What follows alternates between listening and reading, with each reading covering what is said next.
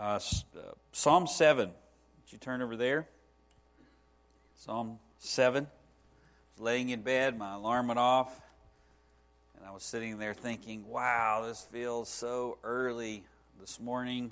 Must be the time change, how horrible it is. I lose an hour of sleep, and I got up, and my clock in my study is not reset. And I'm like, what are you talking about? You gained an hour of sleep, right? So I slept an hour longer than you know than I, than I normally do. So just funny how your it's an example of how your perception or perspective of things. You know, you talk to yourself rather than let yourself talk to you, because you can convince yourself of things that, that aren't actually true, which is also why we need the Bible, because the Bible rightly interprets reality. And here is a psalm of David, um, which he sang to the Lord about somebody else. Here is David um, talking about a Benjamite, um, and it is an appeal to God, an appeal to God uh, to vindicate him based upon some specific allegations. Um, so I don't know if you've ever had a situation in your life where someone thought something of you that wasn't true, um, whether someone said something about you that wasn't true, um, and if that hasn't happened to you, um, you know, in some dramatic way, you have somebody that does that on a daily basis. He's called the accuser of the brethren. The devil says things about you to yourself on a regular basis that, that are not true, that, that's not true. And so this psalm is very helpful as you think about being falsely accused or um, or otherwise. So let's read it, and then we'll we'll, we'll pray. It says, "O Lord, my God, in you I have taken refuge. Save me from all those who pursue me and deliver me. Or he will tear my soul like a lion, dragging me away while there is none to deliver. O Lord my God, if I have done this, if there is injustice in my hands, if I have rewarded evil to my friend or have plundered him without cause, or who ha- or have plundered him who without cause was my adversary, let the enemy pursue my soul and overtake it. And let him trample my life to the ground and lay my glory to the dust." So there's the first section, the first five verses. It's a pretty strong appeal. So there's an accusation, and he immediately goes to God. The first thing that he says in the accusation is not defend himself to the other person. He appeals to the Lord. He looks to the Lord. "O Lord, my God, I have taken refuge in you." First place he looks. First place that you should always, you should always go. What's our first inclination? Defend ourselves. Tell everybody else why what this guy thinks is, you know, not actually true. So he appeals. He appeals to the Lord, and he basically says, "Lord, you're you're my security. You're my refuge. You're the only, You're the you're the one that I hope in, regardless of the outcome." I mean, there are times in life when the Lord allows a false accusation to actually stick for his own for his own purposes, and that feels really, uh, really bad. Look at what else he does, though. He then asks God to, who knows the truth, to expose him. I mean, now this is tough. Not only are you appealing to God, you're saying, "God, you know." So one of the first things that you, you, you do when you have criticism or an accusation is you don't overreact, you don't defend yourself, you appeal to the Lord. Um, but then you, you you say to God, um, you, you know. So a mature man is able to take criticism and is able to allow what, what's untrue to roll off his back, because a person has a perspective, and that perspective may be wrong. Maybe partially wrong, partially right. And you may think that it's it's all right. So you've got to sift through your own heart. So a mature man is able to take the criticism, throw off what's untrue and own what is true. So you, you have to be able to look at it through, you know, get yourself out of the way and look at it with mature eyes. And, and David's teaching us how to do that here. You appeal to the Lord, not others. And then you say, Lord, you know, search me. Uh, try not just my actions, but my motives, because that's that's the level to which the Lord the Lord looks. And then he says, if it's true, let what this man says about me come to pass. Let let it let it be taken away. Let it be whatever, which is shows his level of trust in God. You don't you don't do that unless you know that the Lord is good and he does good and he's just in all his cases. I mean, think of the trust that David is putting putting in the Lord. Um, and then he doesn't know of anything. He asks the Lord, but but Lord, if if if this is right, you know, if you're right in any way, then then uh, then allow it to happen. Allow me to lose this promotion. Allow me to, you know, to um, whatever the, the circumstance is. And then look at six. Arise, O Lord, in your anger. He's convinced that this is this is uh, this is not just. It's not a just accusation. It says, "Arise, O Lord, in your anger. Lift up yourself against the rage of my adversaries. And arouse yourself for me. You have appointed judgment. Let the assembly of the peoples encompass you, and over them re- return on high. The Lord judges the peoples. Vindicate me, O Lord, according to my righteousness and my integrity that is in me." Now he's, he's calling on God to go to his defense. So you don't defend yourself. You let God defend you. And the only way that you can do that is by appealing to the Lord to begin with, not not to other men, but but to the Lord, and, and then laying yourself bare before the Lord, saying, Lord, you know my heart, you know all things, so I'll trust you in whatever happens, the circumstances. Um, and then, after you do that, then you call on the Lord to come to your defense, uh, to your, your your vindication, which is what he's doing here. Lord judges the peoples. Vindicate me, O Lord. Verse eight. According to my righteousness, according to my integrity that was is within me. O let the evil of the wicked come to an end, and but establish the righteous. For the righteous God tries the hearts and the mind. David is is is again laying himself before the Lord, trusting in the Lord. Verse eleven, God is the righteous judge and a God who has indignation every day. Um, well, you might think of Paul.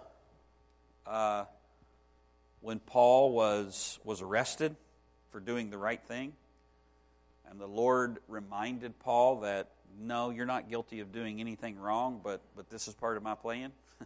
You're going to go... You're going to be put in chains, and you're going to preach the preach the gospel. You never know what God is doing in circumstances, but but here David is continually keeping himself uh, before the Lord. And then verses twelve through through sixteen, David David Turnson talks about repentance. He says, "If a man does not repent, he will sharpen his sword. He has bent his bow and made it ready. He's also prepared for, for himself deadly weapons.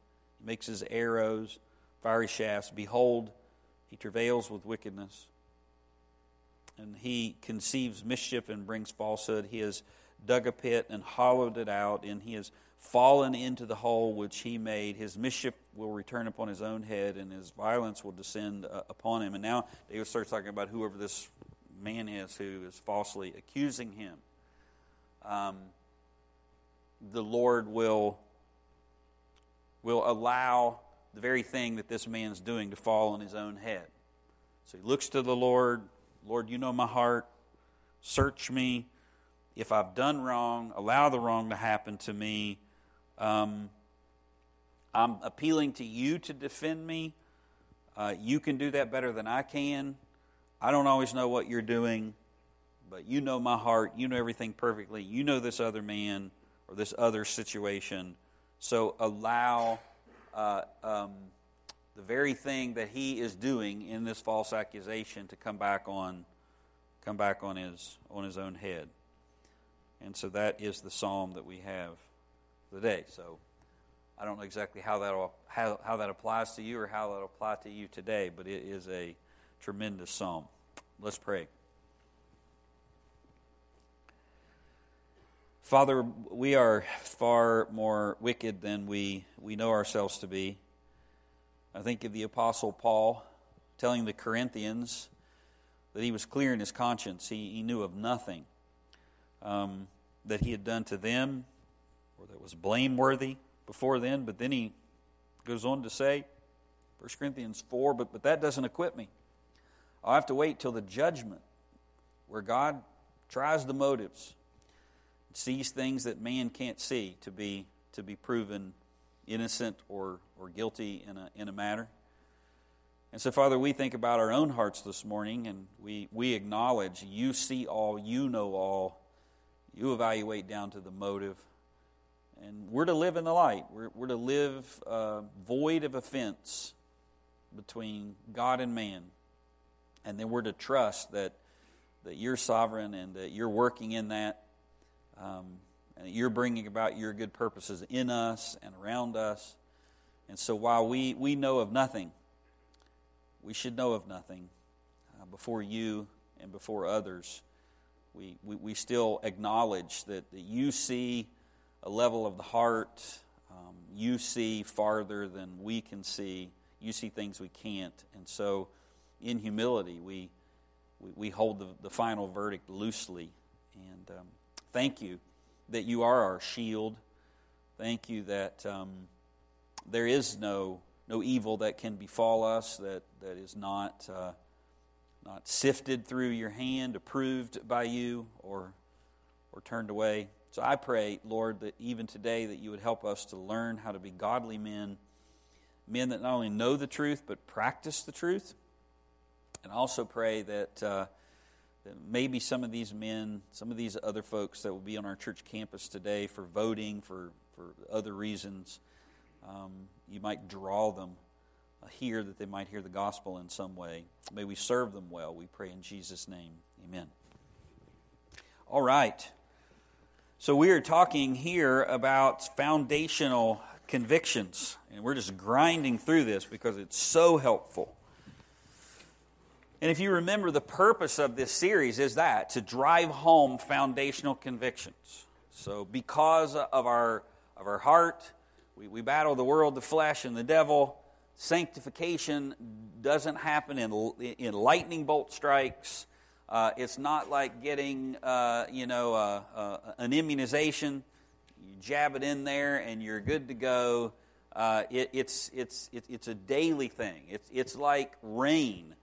Uh, the, the the kind that, that's steady, it's not downpours that rolls off, but it's just a, a steady rain that falls on our hearts when the truth does that Sunday after Sunday after Sunday, day after day after day, and it seeps down uh, into our souls uh, like oil in the bones, and it actually begins to transform us um, day day by day. Or you might think of it like when you're talking about these foundational convictions, these these things, these are these are anchor points in your life. So the the, the, the word's raining on you, but you have to grab hold of certain foundational convictions. These are things that Scripture teaches. These are not things that that a denomination teaches or you know Pastor Brian teaches. These are doctrinal truths. These are these are foundational boulders. Um, These are railroad, stike, uh, railroad spikes that, that come from Scripture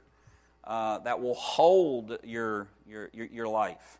And so we have hold of these things, and we're striking them with a with a sledgehammer over and over and over, driving them deep down in our hearts. Uh, so whenever the whenever the wind comes, uh, or if you use the railroad analogy, when the train comes rolling over the tracks, and it comes down the, it comes down the tracks on a regular basis, the The, the railroad ties don't move. Um, so these foundational convictions are are geared toward the church. Uh, you you want to be you want to be churchmen. You want to build your life in the church, around the church. Uh, you want the church to spill over on you. So we want a stronger commitment. So we talked about having a working biblical literacy. We talked about having a right perspective of, of leadership. We talked about taking the word and working it out, applying it to the hardest questions of life. Don't just have a general faith, a specific faith. Don't be afraid of the hard questions. Don't immediately explain them away with, with some what you think or your philosophy. Um, don't worry. God is able to vindicate His truth. People have been trying to destroy the Bible and twist it for thousands of years. It's the Lord's truth. And so what is true is found in this book, and you don't have to worry about uh, about God about God failing. Ask the question.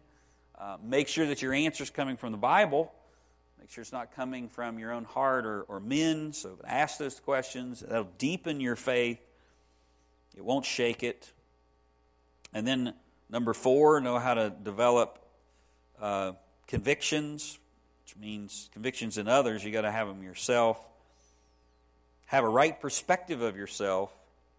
Have a right perspective of longevity. Don't fall for fads or gimmicks. Have a right perspective of influence, which is the section that we're on. Influence. Influence in your home. Influence at work. Influence in church. Influence with your wife. Influence with your children, your grandchildren, your friends. Influence with strangers. You must not measure that influence on a superficial level. What is influence? Um, people can evaluate they're actually being influential by the number of people that will listen to them, their, their outgoing personality. Or on the flip side, let's say you don't have an outgoing personality. You, you, you can fall to the trap thinking, well, I can't really influence anybody. I can't do what pastor does. Or I can't do what whoever you see on T V does. So I must not be able to have a spiritual influence. That's the wrong way to think about influence. Influence is not who you can get to, to listen to you or how many people that, that, that, that are there. All spiritual influence, true influence, flows from a godly character. It doesn't matter whether you're an extrovert or an introvert. You can have godly character.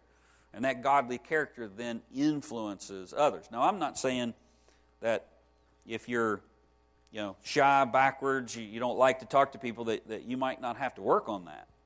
Um, I will hear people that will come to the church, not just here, but but anywhere else, not get plugged in, and then where are they at? You know, like a year later, and you, you go back and talk to them, and they say, well, I just didn't feel connected, or I didn't get connected, or nobody talked to me. And then when you ask, when you, we actually, you know who you're talking about, they come in on Sunday, they sit in the back corner of the church with, with them and their wife, and they don't talk to anybody else, and they wait for everybody else to come and talk to them. That's not the way you should get plugged into a church. Then all godly character, though, flows from a life of humility and, and faith. If godly character is what you want to develop, you want to influence other people, you want to be used by God, develop godly character. Character, characteristics, not superficial, but these are things that mark you. These are characteristics. The character of Christ begins to mark your life. And it's godly characters. These are the characteristics of Christ. And then how do you get that? How, how, how does Christ mark your life to the point where someone says, when I look at Brian, this, this is what I see. These are the characteristics that are, that are jutting up in his life. You want an example of that? Look at First Timothy three or Titus.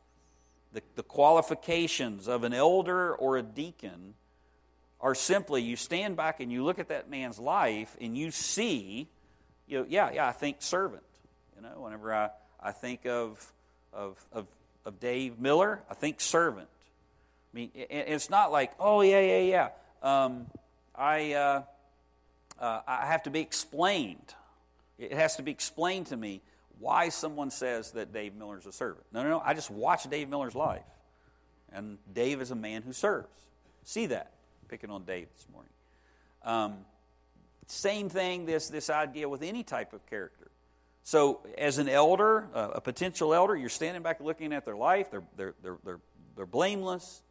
They, they they treat their wife in, in such a way. They're a one-woman man. They're they're they're not greedy. They're not brawlers. I mean, these are these are characteristics where it's it's a no-brainer. That's the idea. Whenever I look at this brother's life, I see these things. It's a no-brainer. I mean, right there it is. It's nobody has to prove it to me. That's that's what it means to have a character, have character. These are characteristics that are so plain in your life that they begin to develop. That obviously doesn't happen overnight. So so just like little ant hills, you can see them. Sometimes somebody in the, in the beginning, you got to get down and look, oh, yeah, right there, right there's a little one coming up. That's great. You know, this this area of humility, this area of, of whatever else. But don't stop there. Keep allowing the Lord to build that up. That that ant hill turns into, you know, a little mound of, of, of a wheelbarrow of dirt, and then that turns into a dump truck. Then that turns into a, a little hill, and, and what we want is, you know, is Mount Everest in, in, in, in these in these areas. So how do you get that? Well, it begins with humility. It begins with faith, right perspective of yourself in light of God. Only the Lord's going to develop those kinds of things in my life, and He's promised to, to do that. We deserve nothing, humility, and then faith. God promises to do that. He promises to complete the work in you. You have a part in that. You're to labor to the point of exhaustion. You're to work out your own salvation with fear and trembling. Why? Why can you do that, even whenever it's hard? Because God's at work in you, mightily working in you, giving you the desire and the ability to do of His good pleasure. That's what that those two words mean. God is mightily working in a believer, changing your desires, giving you His desires. As you read the Word and you're transformed by the Word, His desires become part of your, your heart. He's granting you His desires, and He is granting you the ability to do of His good pleasure.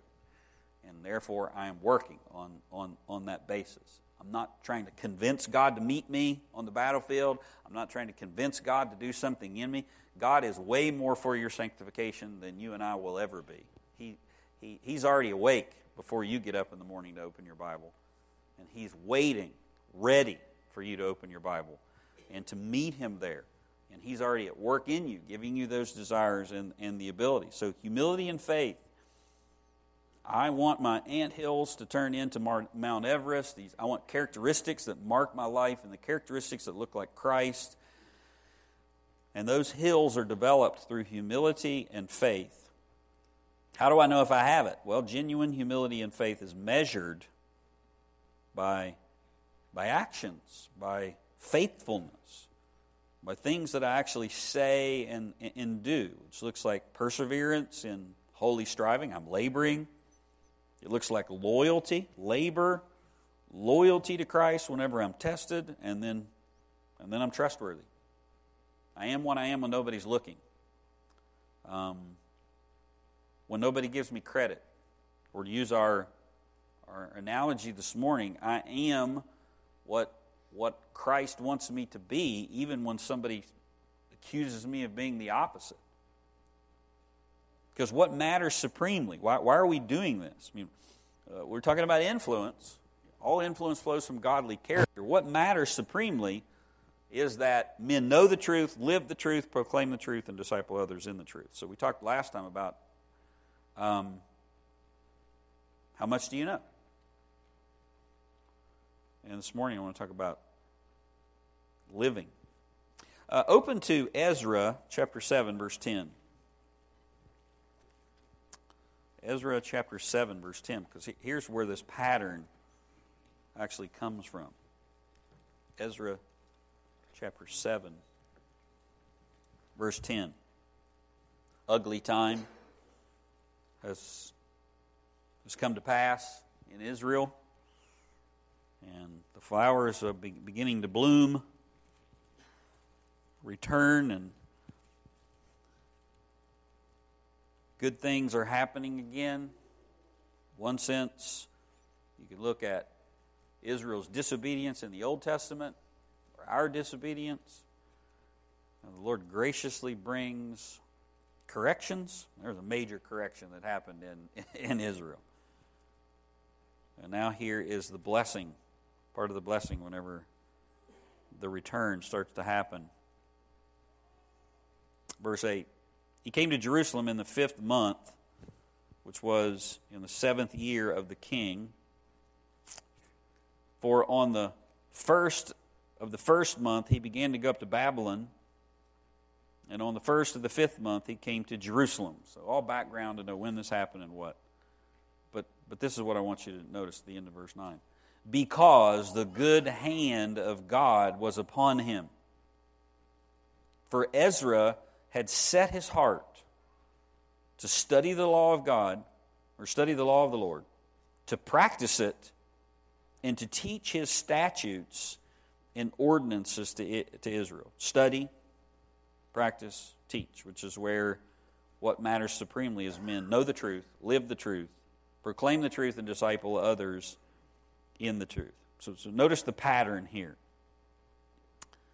The pattern is Ezra studied the law of the Lord before he started trying to practice the law of the Lord, which is where you've got to start. You've got to know the truth before you start trying to live the truth. Now, now don't, don't bifurcate that too much. Well, okay, I just got to study, study, study, and once I figure it all out, then I'll start living. You know, that's not how it works. You go to the Word, you study the Word, and then you put in practice what you learned that day. Time after time, event after event, question after question, uh, problem after problem, whatever it, it might be. But the point here is you study the Word before obedience happens. Um, you got to know what what you're going to to obey. He studied and then practiced, though. Um, and he did that before he ever opened his mouth, before he ever tried to teach somebody else. You got to know the truth before you can live the truth. And you ought to be you ought to know the truth and be practicing the truth in your own life before you try to convince somebody else of the truth. Now again, don't take that too far. I got to go to seminary before I can share Jesus with somebody. That's not what we're saying at all. There's a pattern here. The pattern is you go to the Bible, you understand what it says, and then you try to put it in practice in your life, and then the credibility of both of those things is is is now turned toward now turned toward others. Know the truth, live the truth, and then pro- proclaim the truth. And, and notice uh, what, what started this whole process. How can Ezra do that? Because the good hand of the Lord was upon him. So the Lord's the one that originates this, this whole thing. So talk to me th- this morning about what supremely matters, knowing the truth. How much do you know? What are you doing about it? Well, I don't know a whole lot. What are you doing about that? So we talked about that last time. What about putting it into practice? How would you help somebody that that that is studying the Scriptures but not practicing the Scriptures? What what what has been helpful in your life to actually put the Bible into practice? How important is it to put the Bible uh, into practice?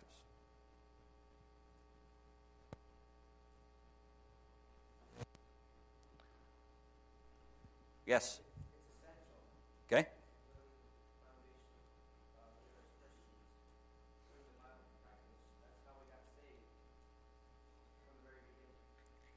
Is it easier to know stuff than to do stuff? You you know a whole lot whole lot more than you're actually doing, don't you?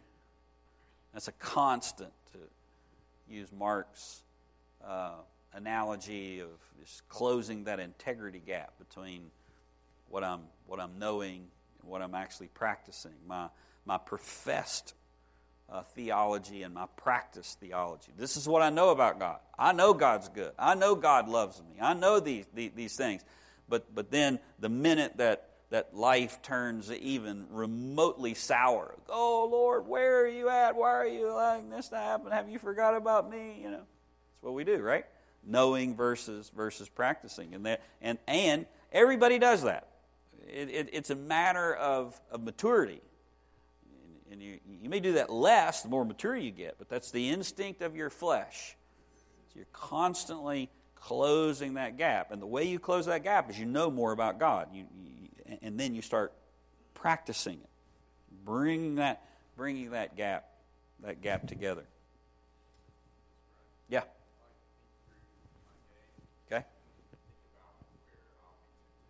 All right.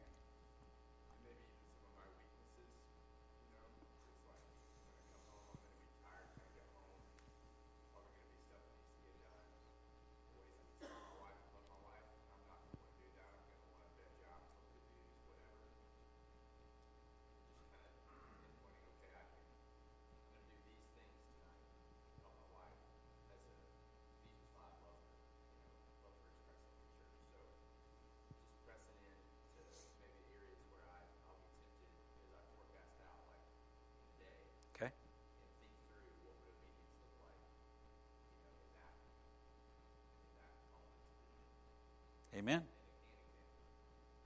It'll be intentional. Yeah, how's it? Yeah.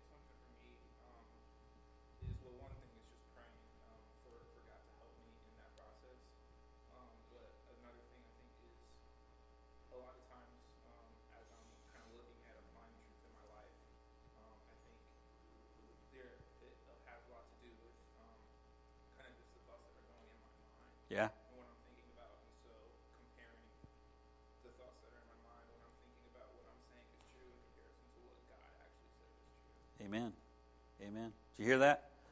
He basically gave the, the paradigm. If if you want to do right, you have to think right. You want to feel right, do right. You want to do right, think right. See, correction of the there's a there there's a there's a tape reel, to use Clay's analogy. There's a voice going on in there all the time, and that voice is not always your friend. You want the voice of God playing in there. You got to catch those, that, that, that voice, silence it, and let the, the word of the Lord be speaking into your life. But then it's not just enough to have the right thoughts. Then you have to do. So don't deceive yourself of thinking that that you're you're you're doing what you're supposed to. You're practicing the truth by just going to God in prayer and talking to Him and telling Him certain things about Him or, or hearing from Him in the Bible, and then put that on the shelf and go live the rest of it. You, you have to connect that world, Bible world and everyday lane. And, and what we mean by that is the doing. Mark? Okay.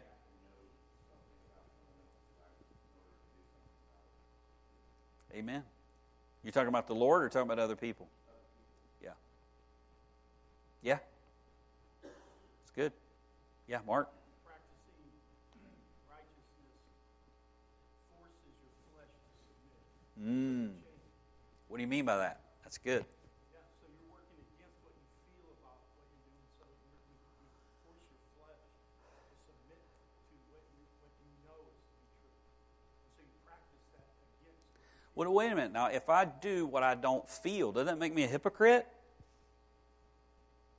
Isn't that, isn't that what people say, right? I mean, I don't want to go to church because I don't really. I mean, you know, I mean, I don't. I don't really know that I want to be there. So, I mean, if I'm doing something I don't want to do, I mean, I'm just being hypocritical. That's the lie.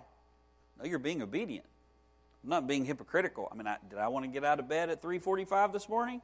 When the alarm went off, I didn't want to get out of bed at three forty-five this morning. Want to? My flesh didn't want to, but I talked to myself.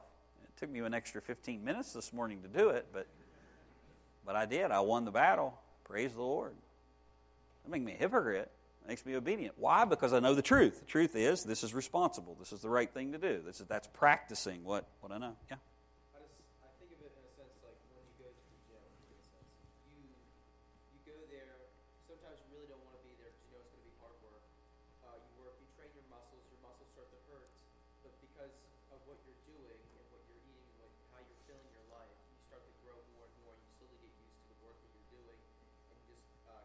Yeah. More and more because your body is getting stronger, it's getting used to it. But amen. Of course, that's when you serve.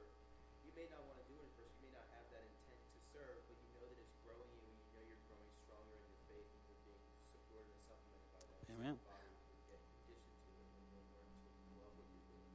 Amen. Did you hear what he just said?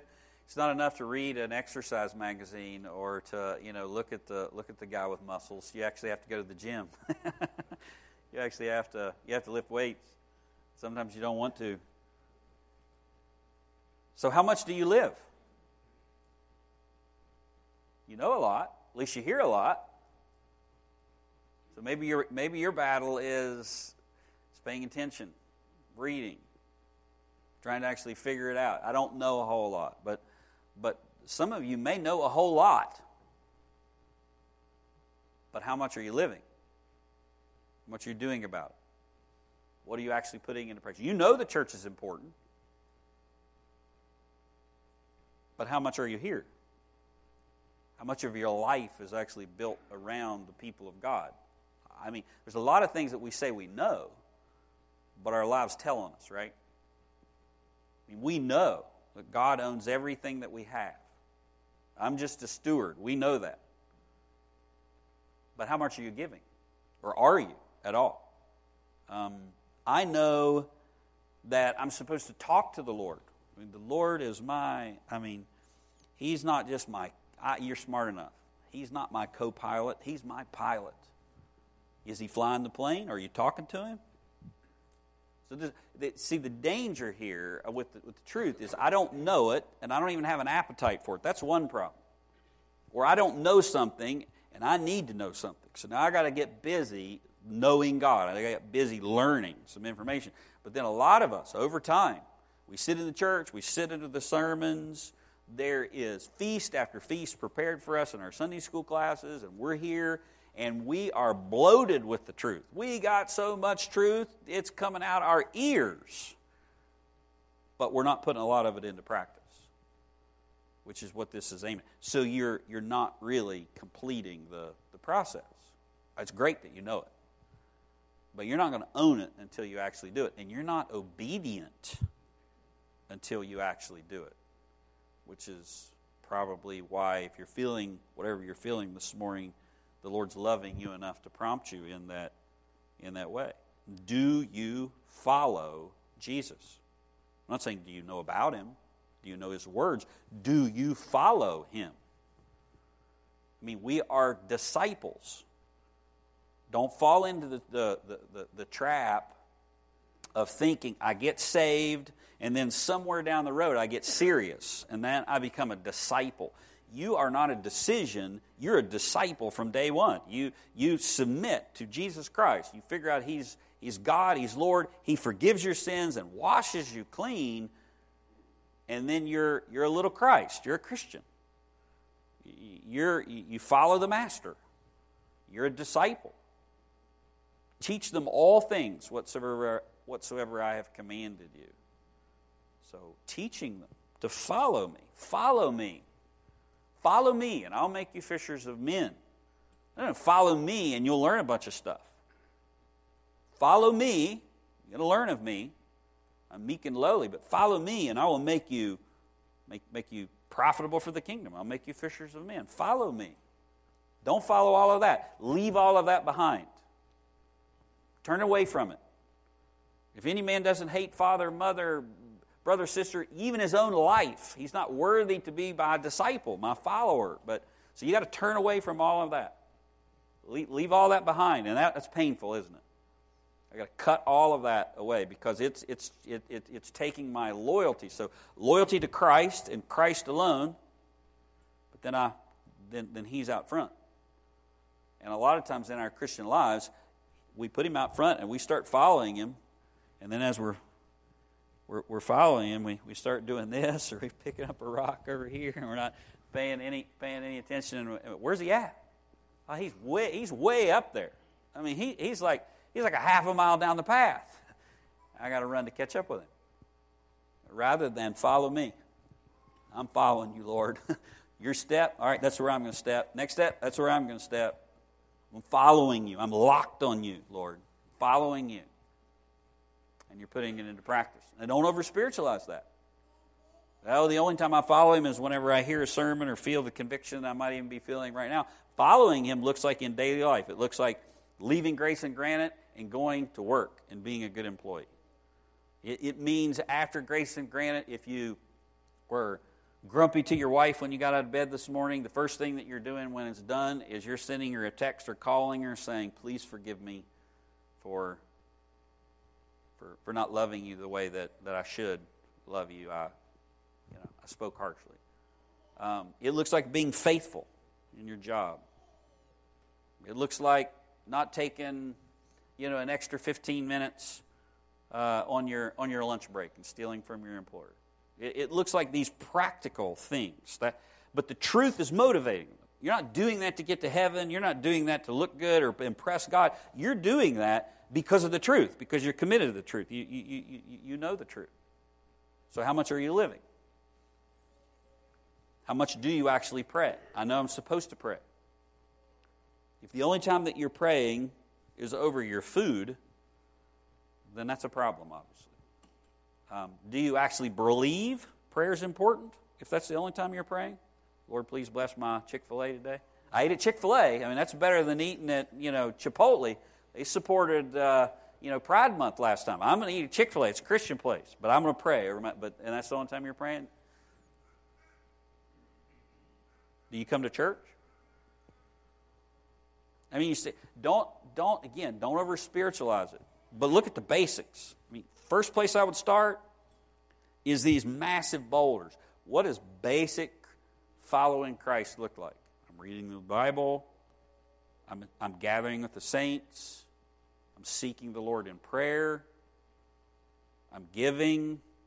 I'm serving somewhere. I mean, these are basic, basic things. And then, and then I'm, I'm looking at my, my own heart, and then from my own heart, the next sphere of influence I have. I have a wife, have children. How would God have me be faithful and practice Christianity there? And then I'm, I'm moving into, into my, my employer. If I'm a, if I am the boss, am I treating my employees properly? Am I ca- actually caring for them? If I'm not, the Lord doesn't like that.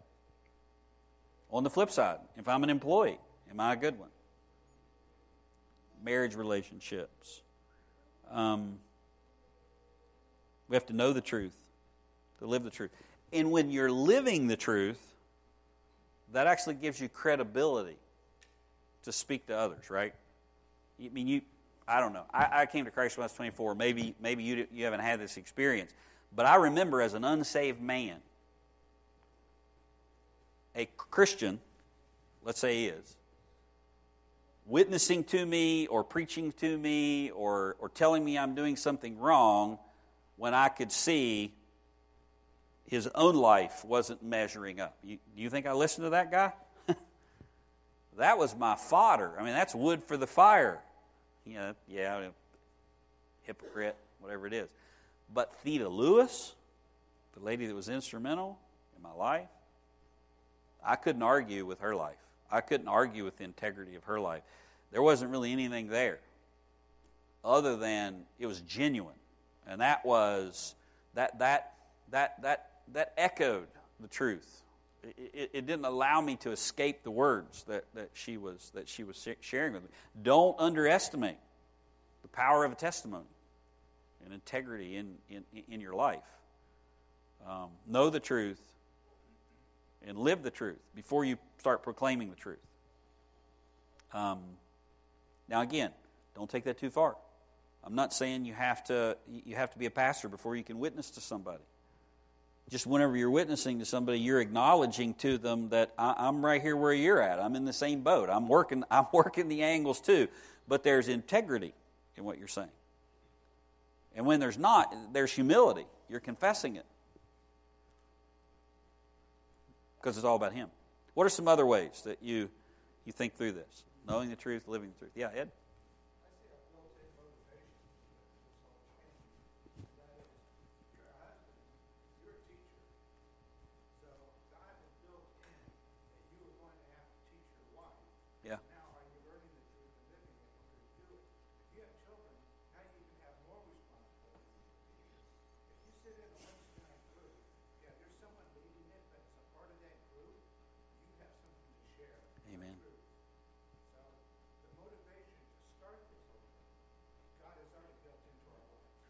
Amen.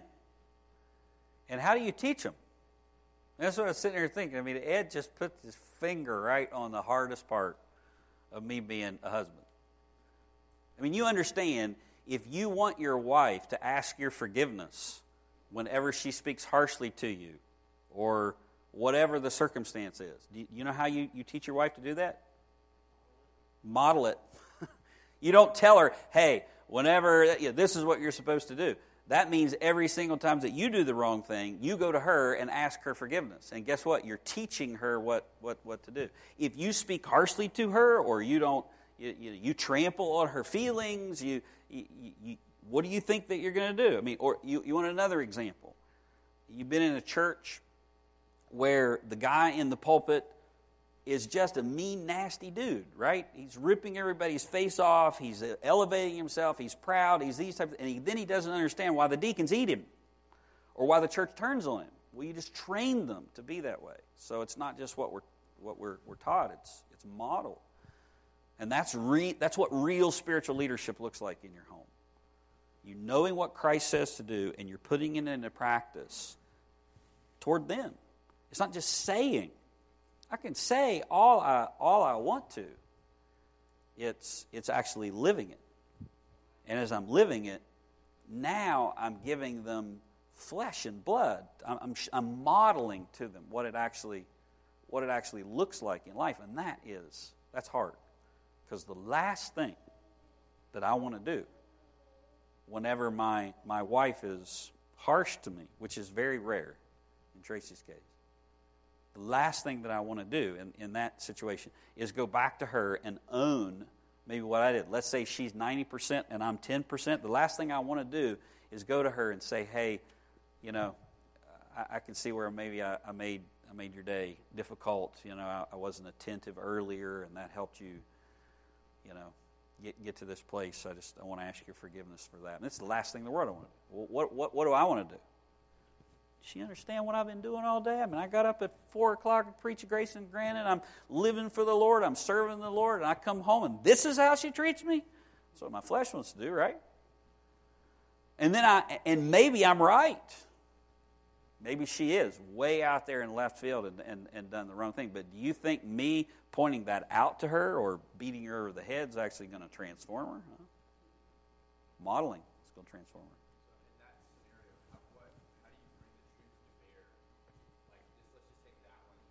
Yep.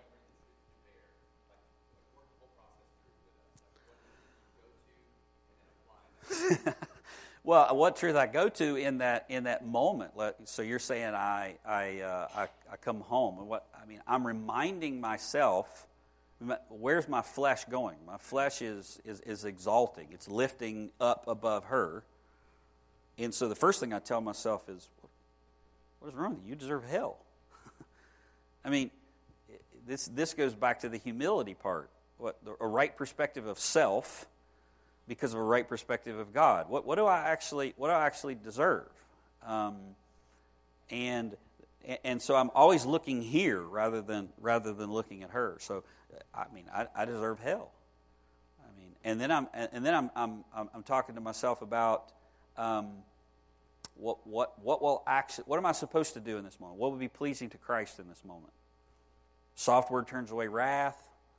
I mean, if I come back at her, the Bible tells me that I'm going to actually increase. I'm going to I'm going to I'm going to increase her temptation to sin. And my job as a husband is not to increase her temptation to sin; it's actually to decrease her temptation to sin. But my flesh is telling me, "How dare her talk to me like? Doesn't she know I'm the man?"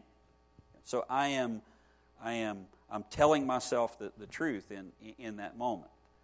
And let's say it doesn't work. Let's say I'm humble, and I even say to her, "Hey, honey, I'm, you know, I, I, I'm looking at my life here. I, I look looking at today. I probably put a little bit more on you than I should have, and, you know, in this way. So forgive me. How can I help you? You know." And let's say she, she bites back at me, you know, in, in in that moment again. Now I am I'm leaving her to the Lord. I'm praying for her. I'm not retaliating, because I know she's the Lord's. And I know the Lord's going to do that work in her, and she's going to come back to me later, and she's she's going to do what she always does in, in those in those cases. Forgive me, you know, after the, the cooling of the moment, and the Lord can, you know, can help her see. So I'm I'm I'm practicing humility and faith. I'm reminding myself of who I am and what I deserve. And then I'm reminding myself of the truth. What does God command me to do and not do in this, you know, in this situation? And then if you want to use even our psalm this morning, I'm appealing to God. Lord, you know, you know, maybe there's something I'm not seeing. I mean, I just had a situation Sunday afternoon where I said something to Tracy, and I had no idea. Like, I'm oblivious to how this is sounding or coming across. I mean, genuinely oblivious. But I saw the look on her face. Well, that's a weird look, you know? And so then I follow up on that. I don't just blow it off. I actually was smart enough to follow up on it. Hey, what what was that look? You know? Well, yeah, this this is how this came across, and this is how this looked, and it was even, you know, in front of in front of the kids and, you know, and others, and I was trying to do this, and, and so, yeah, it was hurtful. And, and I'm like, I mean, it's all just falling on me in the moment. Like, in the moment, I'm totally oblivious. I'm not intending to do any of that. But through her eyes, I was able to see my sin. I was able to see the the way that she saw it. Um, and so my point to that is you're not always aware, which is why you do have to appeal to God. Lord, I don't know of anything, but you know me better than I do, and sometimes they know us better. And look, it's not just what you think. Uh, or even what you, the Lord reveals to you, because you could still be blind. So she's there to help you. And you're to dwell with her as a fellow heir of the grace of life. And you're to dwell with her with understanding. And so in one sense, if she perceived it that way, and it's hurtful, then that's enough to seek her forgiveness, you know, and model, model that. And then that will bear fruit in your life, Ed. Yeah. We can model it, but we ought to tell that wife or child or whoever why we were saying that. Why why am I saying I'm repentant? What did the Bible say? Sure. That I sinned or didn't. So we always bring it back to the Bible, and this is why I'm doing it, because this is what God says to do. Yeah. Amen. Yeah, it's not just to make the problem go away or, you know, to elevate yourself. It's it's all of the authority is rooted in rooted in Scripture. Please. Yeah. Yeah.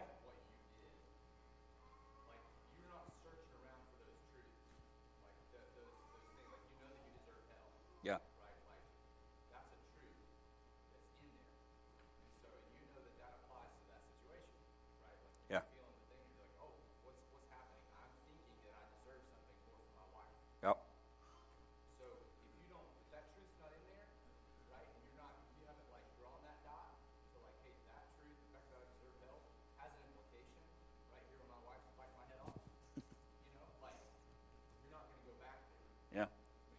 I do. You got a, you got a number, you got a number of those truths there, like what to do in a situation like that, right? So, like, if, I'm just saying, like, if you're coming home and you know there's a temptation there, a weakness in you, weakness in your wife, whatever, like, do the work to know, okay, ask you, ask some other man who's ahead of you, okay, how, what truths do you run to in those moments? Because if you don't have anything to run to, your only default is going to be the flesh.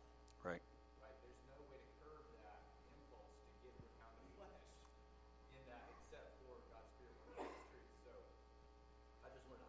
No, that's excellent.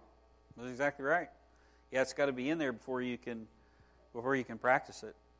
And if you don't know, you'll you'll if you're married, you'll probably learn pretty quickly, because you'll respond to her flesh in the flesh, and more flesh is coming. It gets ugly. But it's crazy the level of deception, because we just keep perpetuating like yeah. bad fruit. Yeah. And we keep running to our own solutions. Yeah. In our own deception. Yeah. You know, so like when we have. Amen. So I think if you just find the areas that your life's on fire, that you are perpetuating that, and it's just like your solutions aren't working, like that's where you want to start. That was a mouthful right there. That was worth you getting out of bed this morning. Did you hear what he just said? Where do you start? Look at the areas of your life where your life's on fire, where there's problems, and, and, and, and, and you've been trying your own solutions for however long, and and they're they're failing. That that's that that's a telltale sign that you're not putting the truth into practice in that area of your life, because the truth works. It does. Yeah. More fruit, bad fruit. That's great. Yes, sir.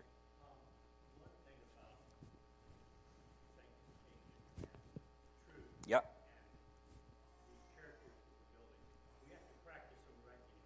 Yeah. Because if we don't, we forget it. We do. Amen. Then when the situation arises, you make more mistakes trying to make it right because you forgot how to do it. Yeah. And, uh, Amen. I would, I would give the word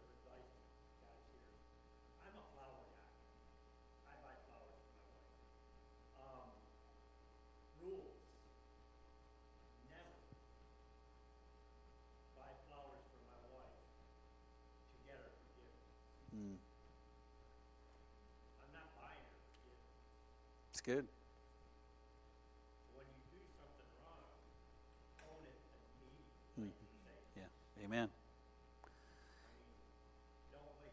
I mean, don't wait. Amen. That's, yeah, absolutely. I think what you said in the beginning was so important too. When you're talking about living it, it's it's practicing. It's it's over and over. It's it's regular. How quickly you can break a practice, break a, a good habit. I'm not telling you to do this, but stop coming to church on Sunday night for, for three Sunday nights. See how easy it, it is not to come and something else to fill in your life on the fourth one. And the next thing you know, you're not coming at all. And you're not even thinking about it anymore. It's just easy. The encouragement part of that is, if you're not coming, start coming. And about the third one, it'll get more normal. You got to practice it over, over and over. You're not giving, start with something. And yeah, it's painful in the beginning. You might not get your Starbucks or your Chick-fil-A or your whatever else it is. You might have to pack your lunch a couple times a week. But then it gets easier as you as you go along. Practicing it is what actually, striking that hammer is what drives the nail down in it. Don't just pick the nail up and look at it. Yeah, it's a nail. It's got to go in the board. Good nail.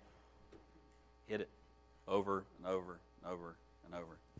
And it goes in the board. And then the board's nailed down. And it's it, it's important. Or use our uh, analogy of the railroad, tri- railroad spike and the tie, because the train's coming.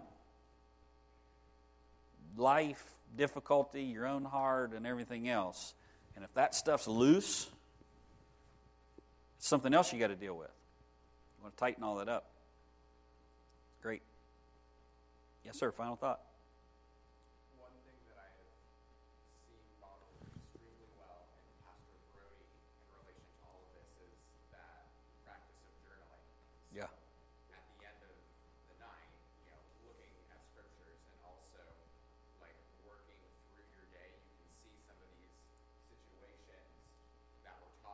Yeah. And